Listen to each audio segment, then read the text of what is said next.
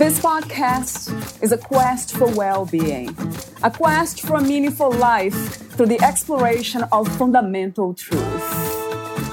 Enlightening ideas, insights on physical, mental, and spiritual health.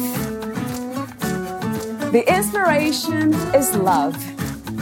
The aspiration is to awaken new ways of thinking that can lead us to a new way of being, being well. Welcome to Body, Mind, and Soul Healing Conversations.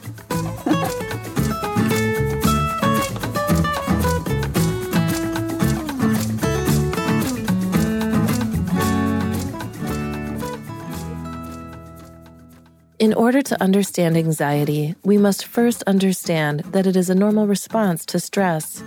A person who feels anxious is likely facing a new and unknown experience. If you think back to a time when you applied for a sports team, attended a job interview, or met someone new and unknown, fear and anxiety were likely present. Stress signals are sent by the body to keep you safe and secure.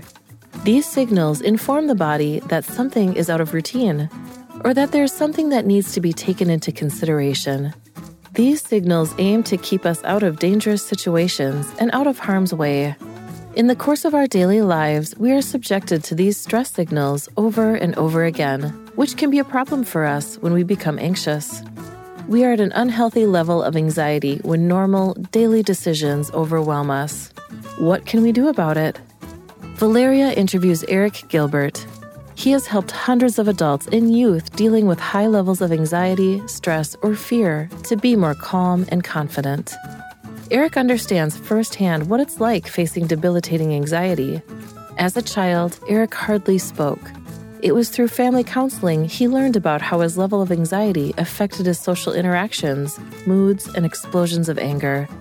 With this personal journey, he pursued professional training to earn a master's degree in marriage and family therapy certifications in life coaching, relationship coaching, cognitive behavioral techniques, and more.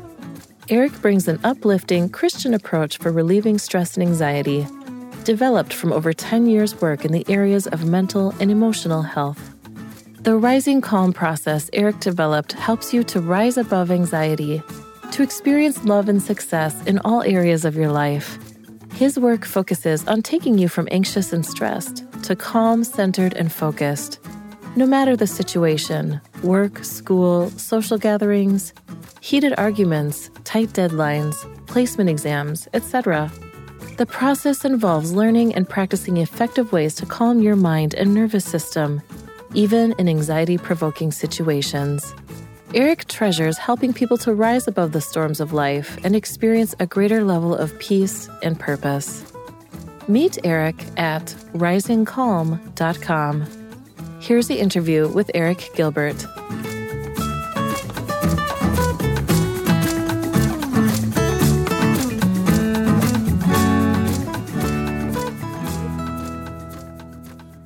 In your own words, who is Eric Gilbert? Yeah, thanks so much, Valeria, for having me here. Um, so, yeah, my name is Eric. I'm currently in my mid 30s here. Um, the middle child with two brothers. And with being in the middle, it's made me a little bit aware of the dynamics between others, right? You know, my older sibling was more of the focused on hitting his goals. He kind of knew what he wanted to do with his future when he was 15, 16 in high school, with wanting to become a lawyer. My younger brother was a little bit more just fun, having a wild and fun time. Mm-hmm. But for me, being in the middle between that, I had to learn ways to bring my brothers together, have my family be together. So a lot of times I like to say, if you've ever played with like K'NEX, those toys, you know those little pieces that help connect people together, those little placers. I'm mm-hmm. kind of like that. I'm a person that tends to be a connector. I tend to be able to help people with what they're going through in their circumstances. And usually I'm able to help people who want to restore relationships or just feel better about who they are or understand more the purpose in life with being able to have those kind of positive changes. That's beautiful how you knew, like something in you already guided you to, to do what you're doing today. That's amazing when we think about it. Do you call what you do now, uh, these days, being a therapist, a life coach, a relationship coach, do you call it a purpose, a mission? Yeah, I think it's all those things. Definitely, it's a purposeful work for me. And don't get me wrong, there was a couple years when I was doing this, especially in my 20s, where I took a step back and took a break for a while because it is difficult. You know, you get some real things going on in people's lives where they might be heading towards a divorce. And sometimes when people are hurting, right, you might have heard this phrase hurting people hurt people, right? So sometimes, unfortunately, I, I'm a sensitive person too. I'll just say that flat out. So if somebody, you know, I wasn't able to help them, I wasn't really connecting the way that I hoped, they're going through a lot emotionally and then they say something maybe hurtful towards me, I kind of took it too personally during that time early on in my career. But I, I believe God oriented me back towards it. He brought a way of reconciling me back towards being able to do this. I did make a transition from more of a therapy approach, um, talking about understanding the past and the things that we've gone through and talking about traumas. And I've made more transition to coaching which seems to do better with my personality. It's more of how can I make these changes? What are the practical steps? Okay, I know I've been through a lot in the past, but I also want to know what can my future look like? What am I capable of? And I seem to just vibe well with people headed in that direction and seem to like experience a lot more joy in what I do now. Joy, that is um, a beautiful sign. Thanks. That's my youngest name. Oh my God, really? It's a beautiful name too. Yeah, just by looking at it, like I said about your, um, your company's name, your website, and the program you have, Rising Calm, that has such a energetic force. It feels really good just to look at yeah. it. It's amazing. Joy, it's another word. Thank you for saying that. I haven't had like a whole rebranding as part of my uh, process of just being able to spend time with God, asking, you know, how did you shape me? What are the gifts you've given to me? Who are the people you desired me to work with? Because uh, sometimes if I just ask myself that, or if I ask other people, sometimes I got more confused. I got yeah, more. Right. Oh, yeah. But uh, I believe that God really helped me to get clarity on, you know, Eric, something you struggled with most of your life has been anxiety. And I brought you through a journey of how to be able to make improvements and be able to understand more of yourself. And that wasn't just for you, but being able to help others as they've wrestled with anxiety as well. That's another powerful, I would say, suggestion. But some of us have actually even lost this uh, connection with mm. God per se, unfortunately, or the spiritual world of with who we really are. So let me ask you an open question about God. From your perspective, what, where, and who is God? Yeah. Thank you for asking. It's okay if I be 100% honest? Oh my God, yes, please. yes. it's, it's been a journey for me. You know, um, my simple answer would be, be that I believe Jesus Christ is Lord and Savior, and that I see him as fully God, fully man. He's the person that um, came as God in the flesh, died for my sins, the things that I've done wrong in my life, and that his resurrection from the dead also means that I can have new life by his Holy Spirit.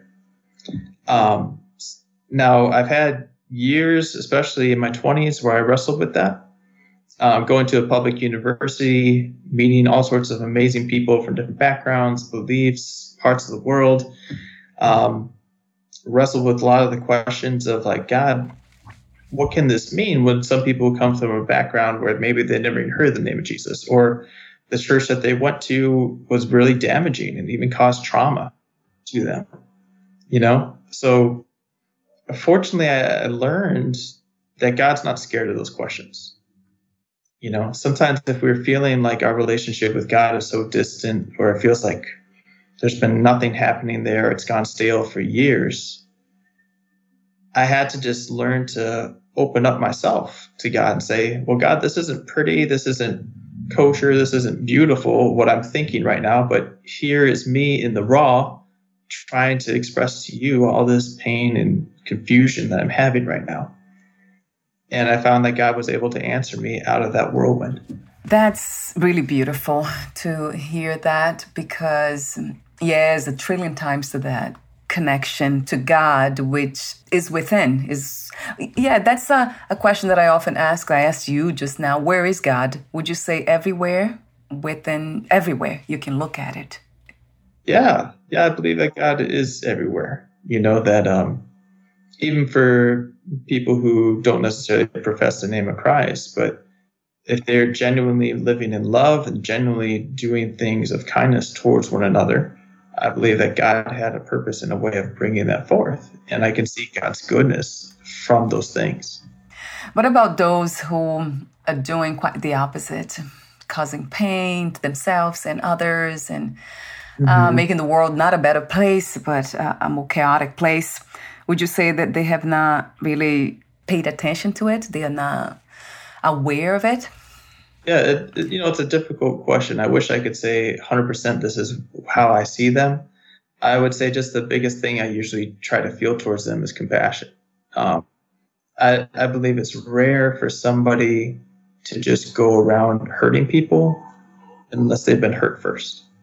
Uh, even just early attachment experience from parents of not feeling loved or that they had to strain in order to survive that can have a huge impact on how somebody navigates life and how they see others. Right. So what gets in the way it's blocking that vision of God, that connection is pain. That's why we are talking here today. I have this podcast. it's all about healing. Thank you so much for having me. Ah, yes, uncovering, kind of clearing the way so we can see what's there. And more often than not, in, in from my experience, it has been the case all the way, the more I I clear myself in a sense of healing, the more love I have to give to myself mm-hmm. and others, and the more beneficial work I do in this reality. So that's why I do what I do today. And I really, really thank you for doing the same, Eric. Sure. Thank you for what you do. You make this whole process possible. Yeah, I said that off record, but this is something that I don't get tired of saying. Thanking people for what they do because, wow, we need that. it's really, really needed. Um, so, another open question How do you define mental health? What is to be mentally healthy? Mm, I love that question. I think it starts with self awareness. Is someone who is mentally healthy you know, depending on what stage you are, if you're a toddler, you can only have so much awareness. If you're a child, you can have so much awareness if you're a teenager. But you have some level of awareness of your inner thought process. Uh, another word for that is cognitions. The way that I tend to think about myself, the way that I tend to think about others, the way I tend to think about capabilities, the way I tend to think about what the world's designed for and my place in it, and how the world works so somebody that I see is mentally healthy has been able to examine those kind of things and been able to receive honest feedback from others that's given them awareness of who they are, of who others are around them, of who of what the world is, and they have a sense of I know how to be able to navigate in this world. And I believe even if challenges come my way, that I will be okay and I'll continue to love others in the midst of challenging moments. So, in a way, it goes back to this recognition, the uh, capability um, to love, to be kind. Uh, mm-hmm. To ourselves and others, doesn't it? It has been like my conclusion in a way, although I don't like to conclude anything. but yeah, mental health being related to love. I love that answer, Eric. Thank you for the confirmation on that. and another open question is about the purpose of the human experience. What do you feel that is? Oh, man. Um, I would say there's multiple. You know, probably the greatest one that I honestly know of is giving glory to God, is, is my belief. Um, and I say that because if you think of maybe the person that you admire most and what they've done in their lifetime, the chances are they've done amazing work, right? They've probably made a difference um, in your life, maybe thousands of others. And yet, if you zoom out to the depths of the universe, right, and you think about how huge and vast it is, they're just one person on a planet at one time. They made a difference. And yet, as vast as the universe is, there's still so much more taking place, even outside that person. So when we bring glory to God, the, the Creator, that is going beyond ourselves from one point in time and place and saying, I'm pointing to God, the one that made me. And this gets to ring forth for all eternity to all places of the universe, to all beings that I don't even necessarily speak their language or know how to communicate with, because I'm going to the source, to the Father of it all. When you say glory to God, you use that phrase. How how can we interpret that? What does it mean? Glory to God. Another word I think of is being able to honor God or being able to have a right understanding of God. So being mentally healthy, right? I talked about was self-awareness, awareness of others, uh, true understanding of things. Glory to God is also a, a true understanding of who God is and the purpose that He's given to us with our lives, where I can, with the best of that understanding, worship God for who God really is, and also live out with the abilities that He's given to me the life that I have in the here in the now, moment by moment.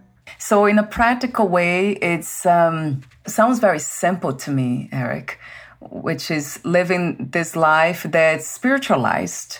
It's uh, it kind of it starts with the mind, our thoughts, being aware of them, as you just mentioned mm-hmm. about mental health, and then just bring it down to the moment to moment, our actions, our words, our decisions we make, Absolutely. right? Spiritualizing everything. Yeah, you know, it makes me think of uh, my dad. For a long time, he was talking with God and felt that God was calling him to become a pastor.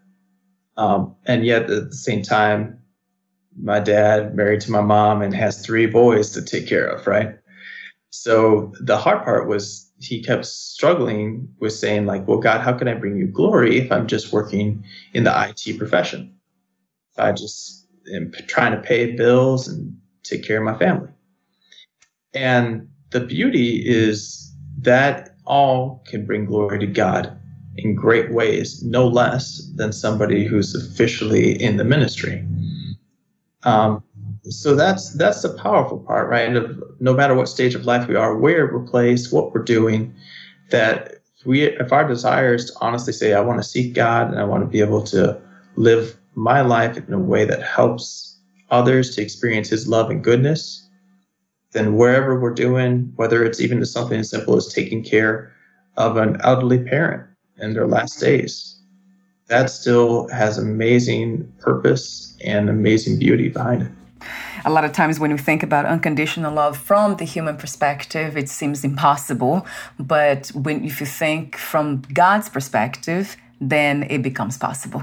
Because uh, this experience here really looks like unconditional love. I mean, we are here experiencing all this. It's a beautiful opportunity to um, to just be and be with, right? In in a sense, although I tend to not believe, I tend to contemplate the idea that we are never separated from God, that God is always present, always, always. The truth was never hidden, is always here, but we just fail to see a lot of times. Yeah, that's the amazing part of even when it comes to anxiety, right? Is with my journey, the more I tried to resist it or think that it's wrong for it to be here. I shouldn't feel this way, or that my circumstances are out of control, or that if this person rejects me, it will be the end of life as I know it. The more that I resisted it, the more it persisted. You know, the worse it would get because I kept raising the stakes in my mind and my emotions. So all that does is gets me more into fight or flight mode. My life is on the line. I'm in danger red alert, right? But when we make that shift, like you're saying, unconditional love, when I turn to myself and say, Eric, hey, just so you know, I love you even when you're feeling like this. I care about you even when you don't know what to do. I care about you even if you said something stupid in front of thousands of listeners. Right? If I can be that champion in my own corner in some ways and turn to myself with compassion and be like, hey, I'm still so glad that I I am who I am and I have the life that I have. Boom. Anxiety lessens so much because now there's acceptance. Now there's kindness. Now there's a, not a fear of rejecting the self, but instead there's comfort. There's kindness. I it switches me out of that survival mode. Is Eric going to leave me if I don't perform well enough? Is it going to be the end of me as I know it? Into now I'm unconditionally loved. So no matter what I say, what I do, how I feel, how I react, I feel safe. Now I can think clearly again. Now I'm out of my limbic system. I'm back into my prefrontal prefrontal cortex, and I can think clearly right. of what to do in the situation. Talk to me about the rising calm process. I know it has four steps name it, claim it, tame it, and aim it. Yeah, uh, this is so neat. You know, this is something where um, I kind of took the combination of my years of wrestling with anxiety, um, the modern uh, literature and studies and research of how to handle anxiety, and try to find something what is a straightforward way that I can handle this that can help just about anybody, no matter the situation you're going through.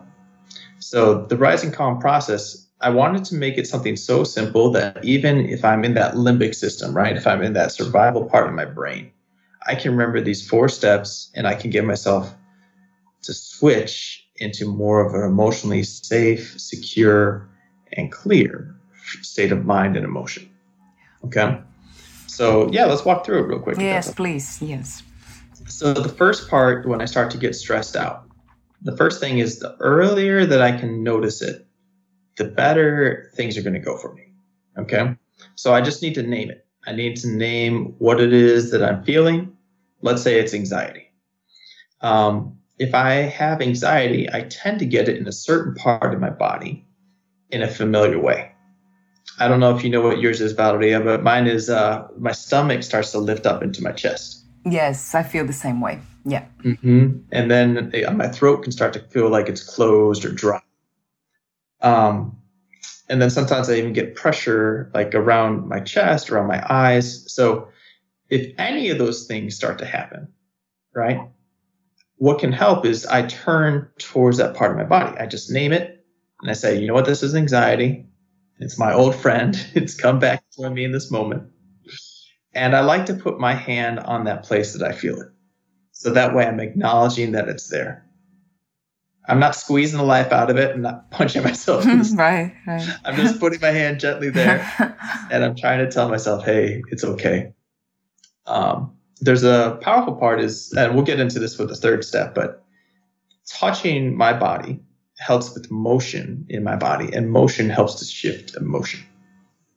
So the more I can just get in contact with what's going on, name it, then it helps me to be able to go into the second step, which is to claim it.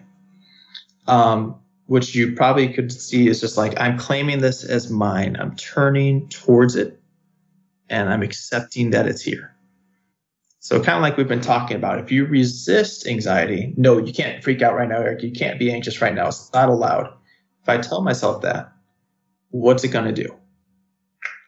It's going to double down on me. It's going to get stronger. It's going to get worse. It's going to be more persistent that it's here to stay. It's going to dig in its heels, you know? So all I got to do is just claim this thing. Okay, I'm feeling anxious right now. And I could even try to talk with myself of how that makes sense hey, you're doing an interview right now on a podcast, it's live. You have to be able to come up with words in real time to explain a process that took you years to be able to develop. yes. and be able to do it well so people can do this wherever they are, even if they're in the car. Right?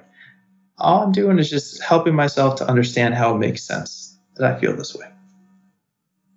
It's my friend. It's not my enemy. Anxiety is not my enemy. right? Now, the third part is just being able to tame it.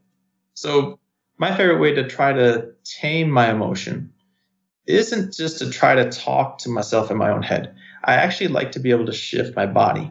And it's for that reason I was talking about. If I get in motion, it's more likely to shift my emotion.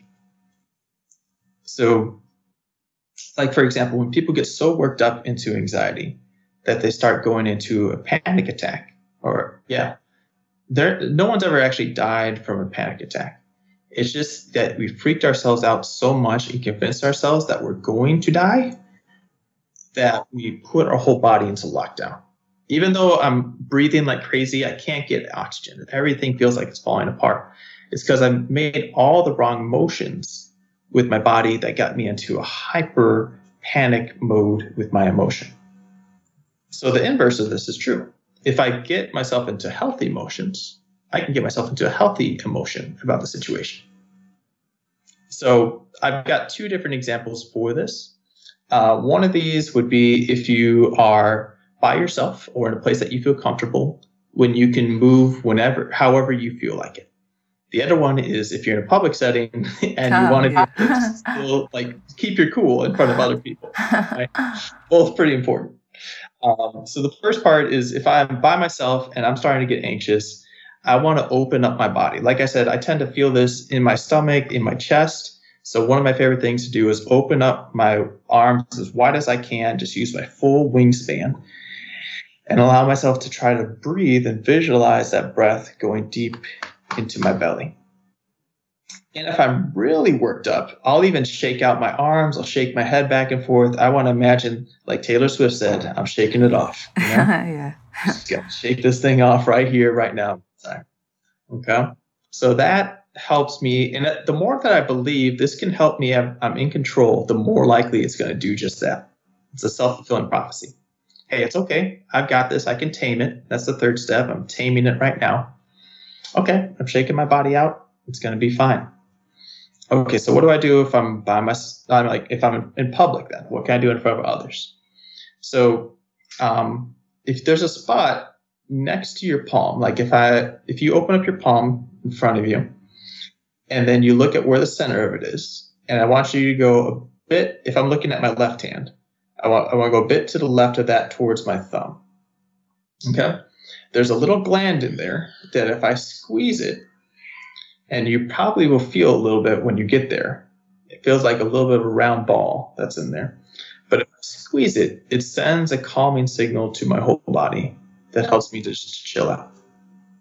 You don't have to squeeze it very hard, but it should be firm. And so, what you can do is if you're in the middle of a business meeting and you're really anxious because you have to be the one to present or answer a question on the spot, or if you're the person that, hey, I have to give a speech for the class right now, you can still do this really subtle maneuver in a kind way to your body that helps send a signal you're okay, just calm down.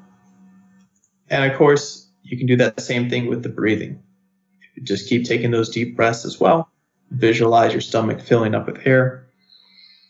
Your whole body's going to want to shift towards a more peaceful state because you're in healthy motion. You're in healthy ways of dealing with this.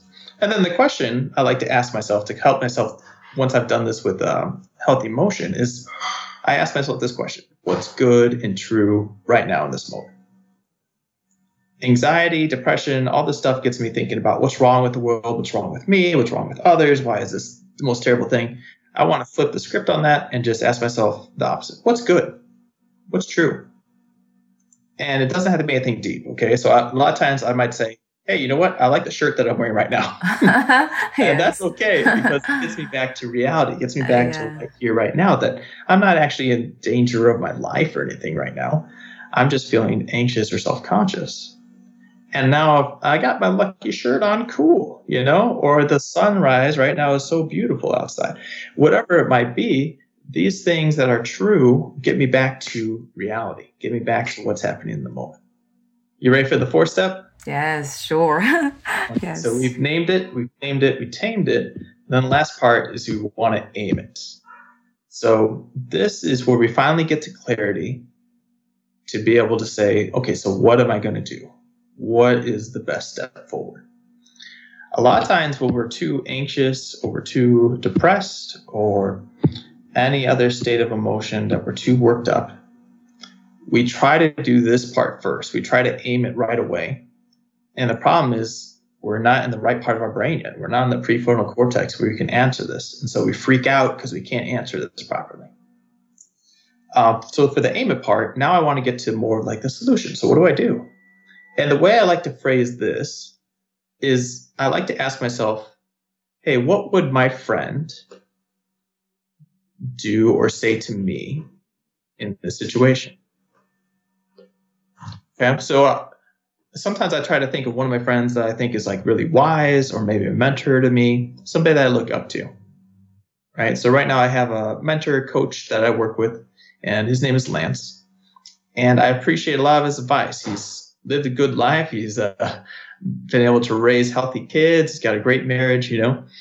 And um, sometimes if I'm feeling stressed out, I might ask myself, okay, what would my friend Lance say for me to do right now? Or if Lance was in my shoes at this moment, what would he do? You know? And then the usually the the thing I ask myself is it best to approach it? Do I need to be able to actually handle the situation?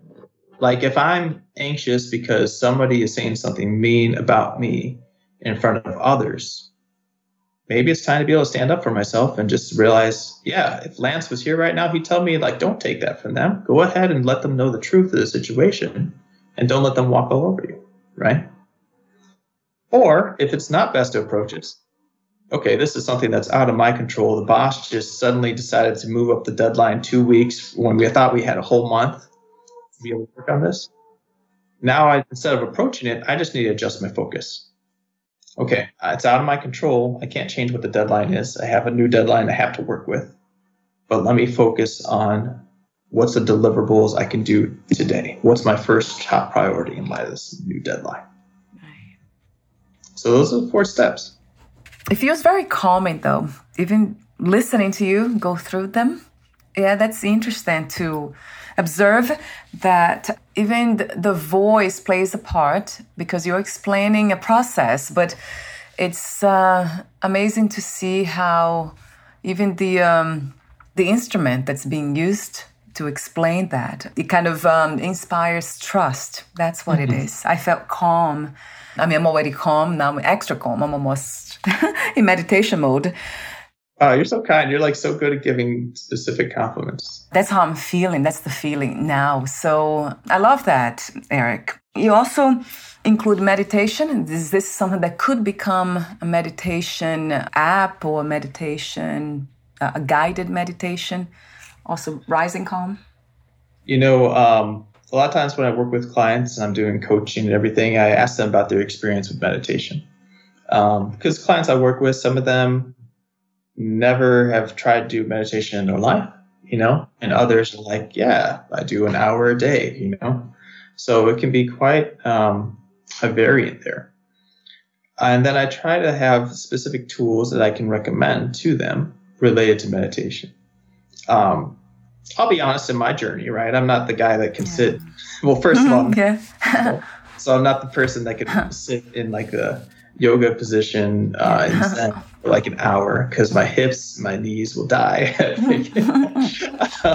but I am yeah. person that I purposely slow down through my day, and I like to use an app called Abide. It's like got Christian meditations on there where somebody helps to talk with you about a specific character of God or a specific area you might be wrestling with and be able to give you insight and help you with even breathing deep during that lesson.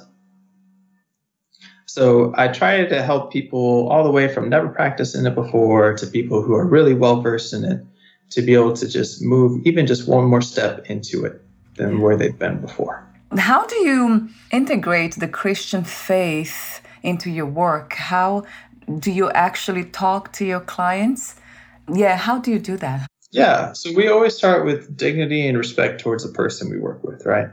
So if somebody says, you know what, I don't follow Christ, but I do want to be able to um, just get better at handling my anxiety or just have a better relationship with my significant other, we make their priority our priority, right?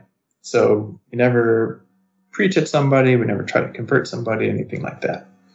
Um, now, somebody says, you know what, I am a Christian and I know I'm trying to live this thing better, then we will say, okay, it's okay if we use some scripture while we work together. It's okay if we pray with you.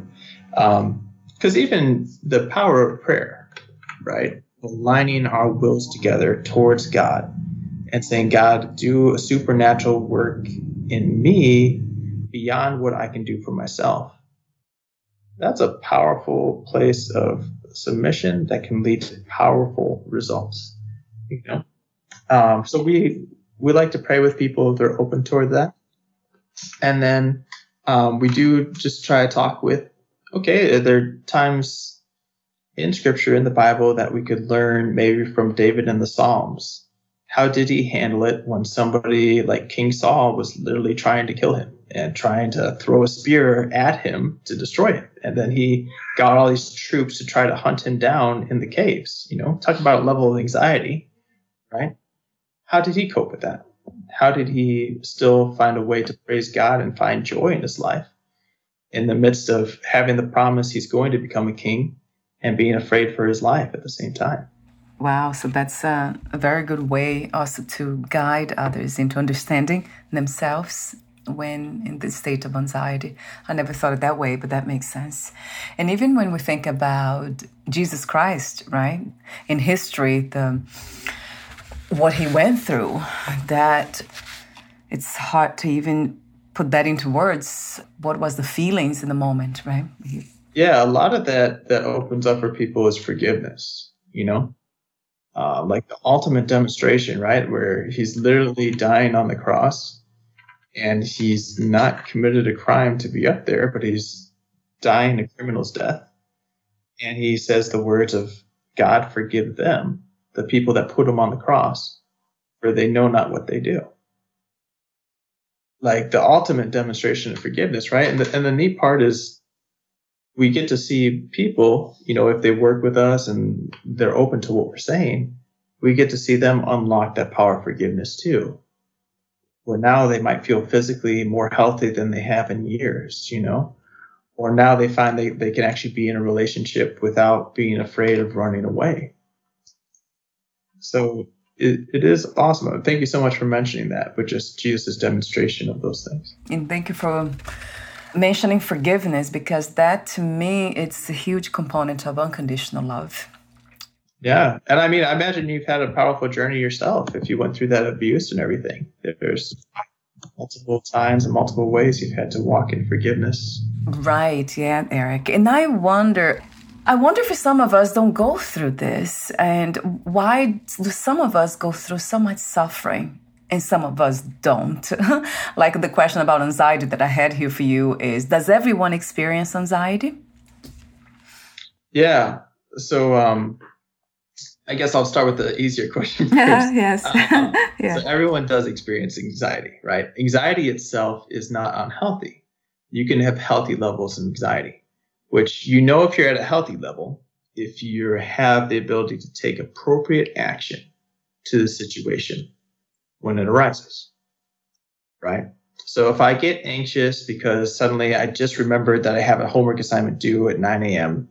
Uh, in the morning, then I can get anxious, and that stress causes me to be like, get your homework done, Eric. Boom, get out your book, get it done, right? That's a healthy reaction. Now, where it gets to be a disorder is okay, I've got this homework due, and now I've started to imagine, oh, I'm going to fail out of school. Oh, nothing's wrong in my life. Why can I never remember this stuff on time? I'm a disaster. I have no point. Who am I kidding? Why am I going to school? Nothing in my life is going to work out. Like, I've taken the situation, I've blown it way out of proportion to the point where now I'm not even taking action anymore. I'm not even getting out my book. I'm just getting myself worked up into knots and making everything so much worse on myself. So that um that's the easier question. ah, yes, and I understand. The harder one, and I don't need to have an exhaustive answer that's going to cover everything on this, but you know, with the question of suffering, why do some people go through more suffering and others go seemingly through less?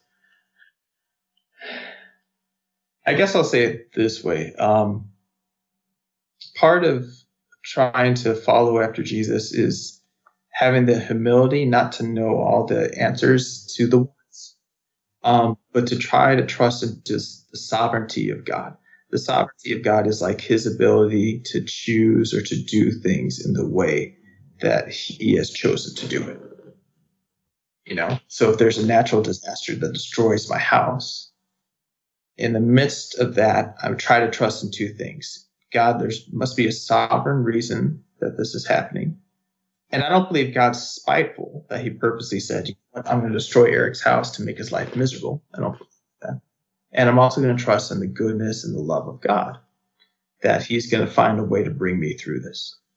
Um, and I've heard it said this way, you know, sometimes people will say, for those who have gone through suffering and been able to come out on the other side, you'll notice how much more meaning their life has, how much more appreciation they have, how much more presence they have, how much more compassion they There's all these things that come out on the other side uh, for the people who have suffered and been able to come to terms with it, come to peace with it, and help others in their suffering, compared to the ones who had a very, um, I guess, for lack of better words, like a cushy life, a comfortable life. You know, that's the interesting part of Buddha's story, right? Is um, at least traditionally, from what I know, Buddha had the story of having everything, and his father didn't want him to experience any pain. And he was lost, didn't find purpose, wasn't happy. And then he saw people outside of his home, the, the gate that he was at, and he realized the suffering that was in the world and the pain. And he went to that place, entering into the suffering.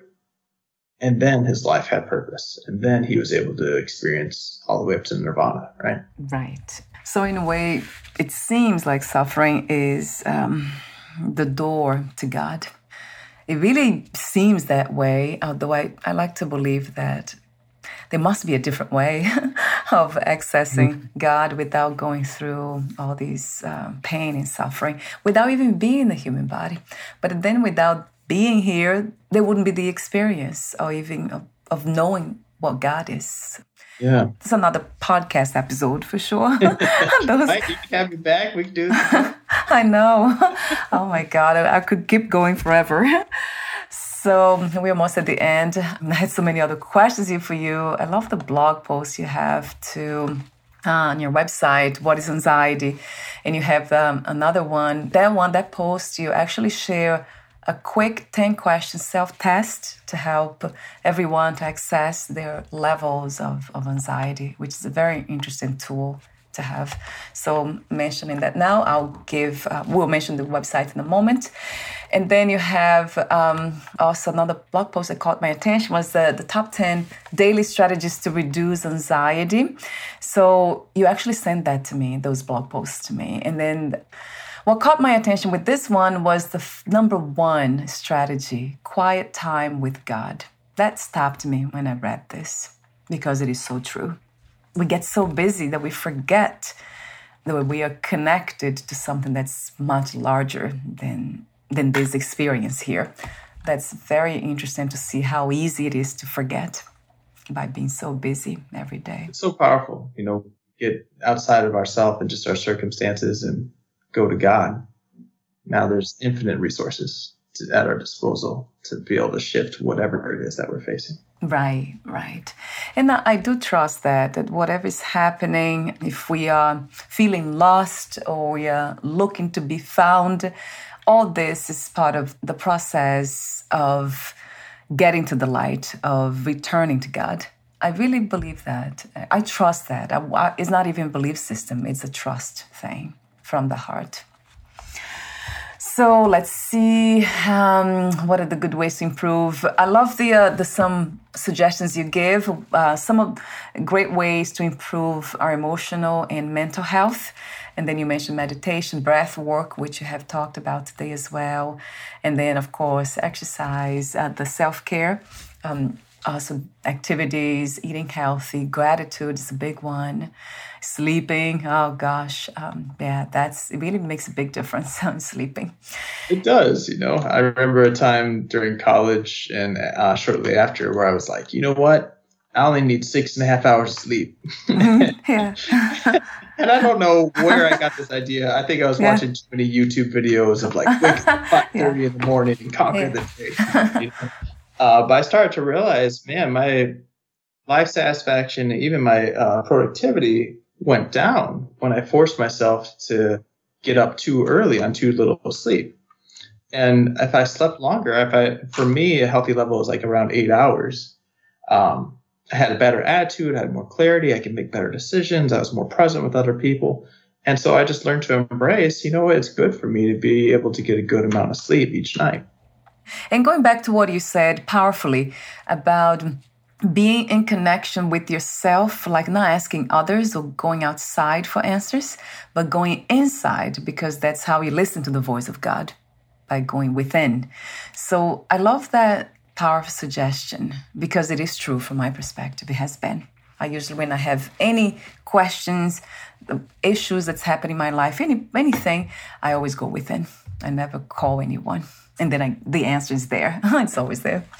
So I have a few more questions for you, the ending questions. But before that, Eric, would you like to add anything that you left unsaid for today's conversation? Oh man, um, let me see. anything I felt like? Oh, you know, um, part of the title of what I had for the topic is anxiety. How do we handle this fear of our modern society of being ghosted by somebody, being canceled by culture, or being abandoned by someone, or being flat out rejected? You know, um, I imagine some of these listeners are just kind of like, man, how do I handle all these issues of what our culture could do to us now to basically close us out from other people or make us irrelevant or make us seem ignorant in a moment's notice, you know, because I posted something on Facebook or I posted something on Instagram in the middle of the night without thinking. You know, um, so a short answer is be able to know your worth. That's the first step. Know your value because you are a human being just as much as anyone else. You have intrinsic value. You have are just as valuable as name the person. Um, Elon Musk, Dr. Martin Luther King, uh, Gandhi, whoever that person is, like you're just as valuable because they're a human being just like you.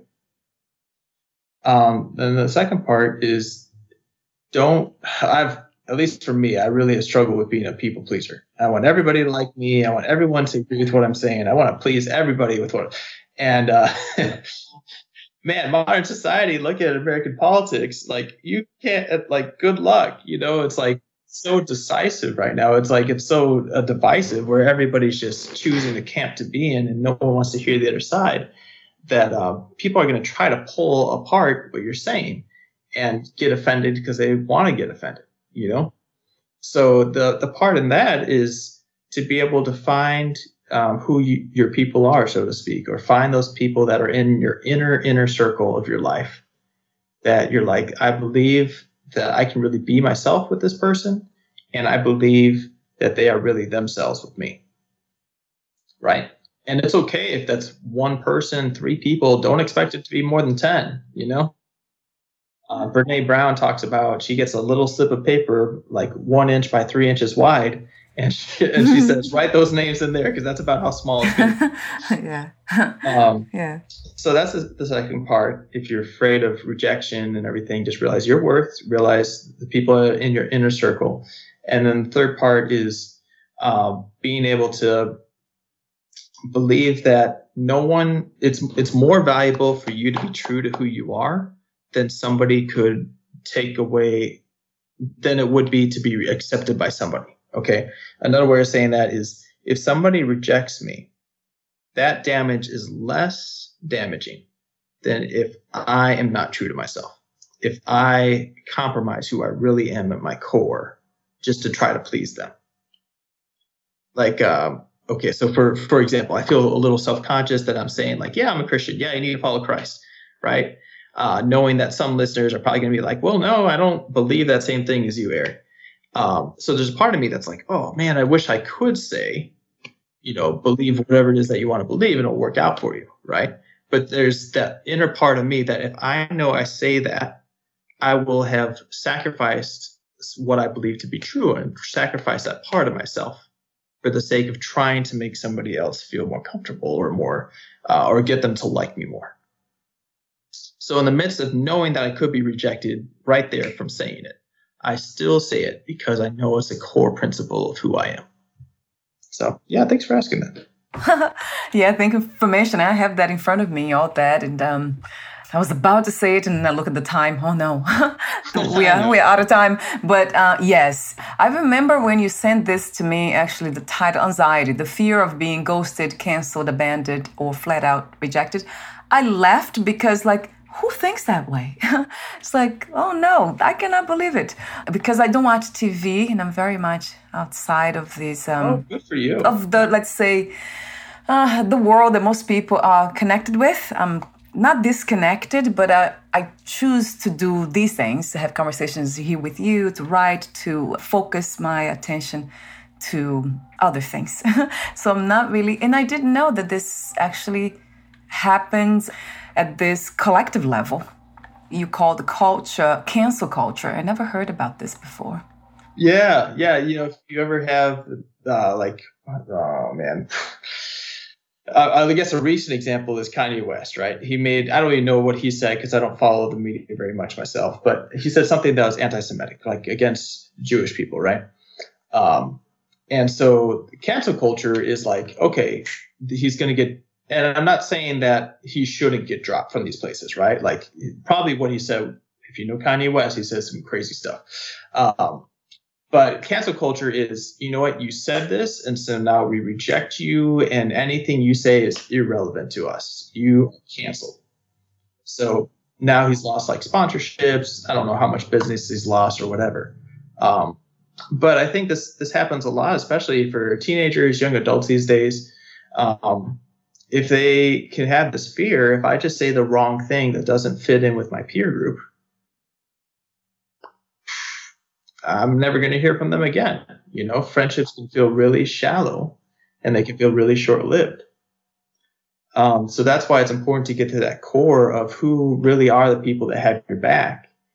And it's a, I remember as a teenager, I was more embarrassed of my parents, but looking back now, it's like, I'm so glad that my mom and dad had my back you know like what a blessing to be able to have them in my life. Sure they weren't necessarily cool and they didn't have it all together but they were people that were going to be with me through all the seasons in my life. Uh, you know most of the people from my high school i don't talk with anymore. Most of the people i went to college with i don't talk with anymore.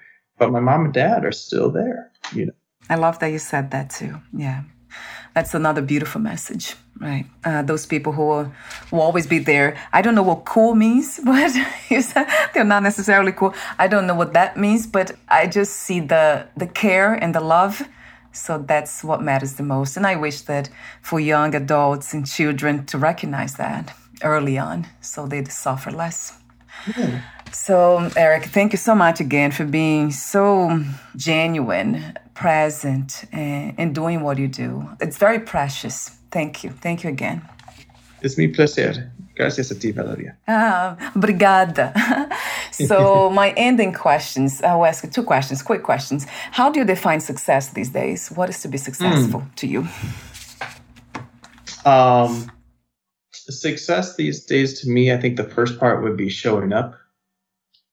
Am I really there? Am I really present? Am I really trying?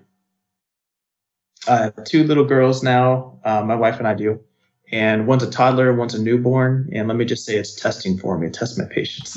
oh yeah, I can imagine. uh, it's a blessing for me. Like wow, how amazing to be able to enter into a child's world and have your own child to be able to remember what life is like and like see it in all its raw stages. You know, um, so it, it, being there to show up for them, right? If I can be as present as possible to them. Um, and then the other part I think of success is, hmm, how can I say this? Um, being able to give good things and a good part of myself um, to that person or to that situation. Um, so if I'm in a session with somebody, did I show up? Did I really try to be present to what they're going through, understand what it is that they're facing and they want a solution with? And did I do my sincere best to help them forward uh, with making one step in a better direction? Um, you know, my wife had a really hard day at work. Was I present to how she was feeling? Was I able to give her a massage? Was I able to comfort her with my words? Was I able to do something so that that suffering, that difficulty felt a little bit less heavy on her and I was able to share that burden with her? Mm. I love that. Yeah, presence, being present to what is present, right, in the moment, especially our, in relationships of all kinds. I agree, Eric. That's another beautiful message and much, much needed for all of us, not just to know, but to be reminded of, because it's easy to forget. So, my last question is What three experiences you wish everyone to have before they lose the body, before they die? Ooh. Um, now that is something I never thought of before. Uh, three experiences. um, I hope, uh, yeah, for sure. One of them is I hope you had the experience of what it is to give love and to receive love. Um, I, I wouldn't want you to just have the experience of receiving someone love without being able to give your love genuinely to someone else. Uh, the reason I say that is it's it's amazing to receive love from somebody, but also if you don't give your own love, you if you've ever heard that phrase, some people die with the music still inside of them it's kind of like that. You you won't really feel that you've ever really gotten close with somebody or really let yourself be known because you never let your guard down to really love someone. And oh man, I'm kind of getting into it now, but just realize you can still love somebody even if that's not the same person that ends up loving you. Um, so sorry if I'm getting kind of emotional about this, but that's that's definitely one of those things I would eh, hope that someone would be able to experience. Uh, uh, another thing before someone dies, I hope that somebody gets the experience to really genuinely collect, connect with somebody very, very different from themselves. Um, whether it's a different culture, a different part of the world, um, totally different age, totally different beliefs or background. Um, but to realize that even though there might be so many differences between you and the other person, that you're still able to form a genuine connection. That there's still something valuable just because that person's another living, breathing being that you can share together. It sounds very spiritual. Everything you say, it's uh, highly spiritual. The last one would just be to to really uh, experience and serve God. You know, I would hope that for every person in your lifetime, you get a chance to really be like, yeah, God showed up in my life in this way. It rocked my world. It changed everything. And now I live differently because of that. The realization. Uh, but listening to you, everything you say, everything you said before that, even, it already sounded like God's presence. The highest compliment I've ever received. That's very kind of you say that. That's was already there. How incredible. Thank you so much again, Eric, for your presence here today, for being present, for doing the work you do, for sharing wisdom, timeless wisdom, and everything else in between that could be felt. The meditative states that you put me in, the calm state. it's really beautiful. Thank you so much again. And before we say goodbye for today, where can we find more information about you, your work, your services, and future projects? Yeah, yeah. Thanks for asking that. Uh, the easiest way to find us is risingcalm.com, R I S I N G, calm, C A L M.com. Um, you can also email me directly, info at risingcalm.com those are the easiest ways to be able to get in contact with me right away if you'd like. Wonderful. I'll have your website link on your podcast profile. Thank you so much again, Eric, and we'll talk soon. Bye for now. Awesome. Thank you so much. Thank you.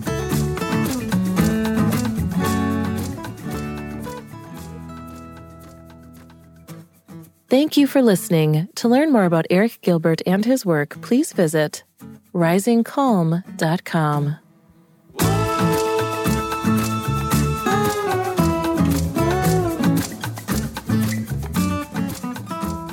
To learn more about this podcast, please visit fitforjoy.org slash podcast. Thank you again for listening, and bye for now.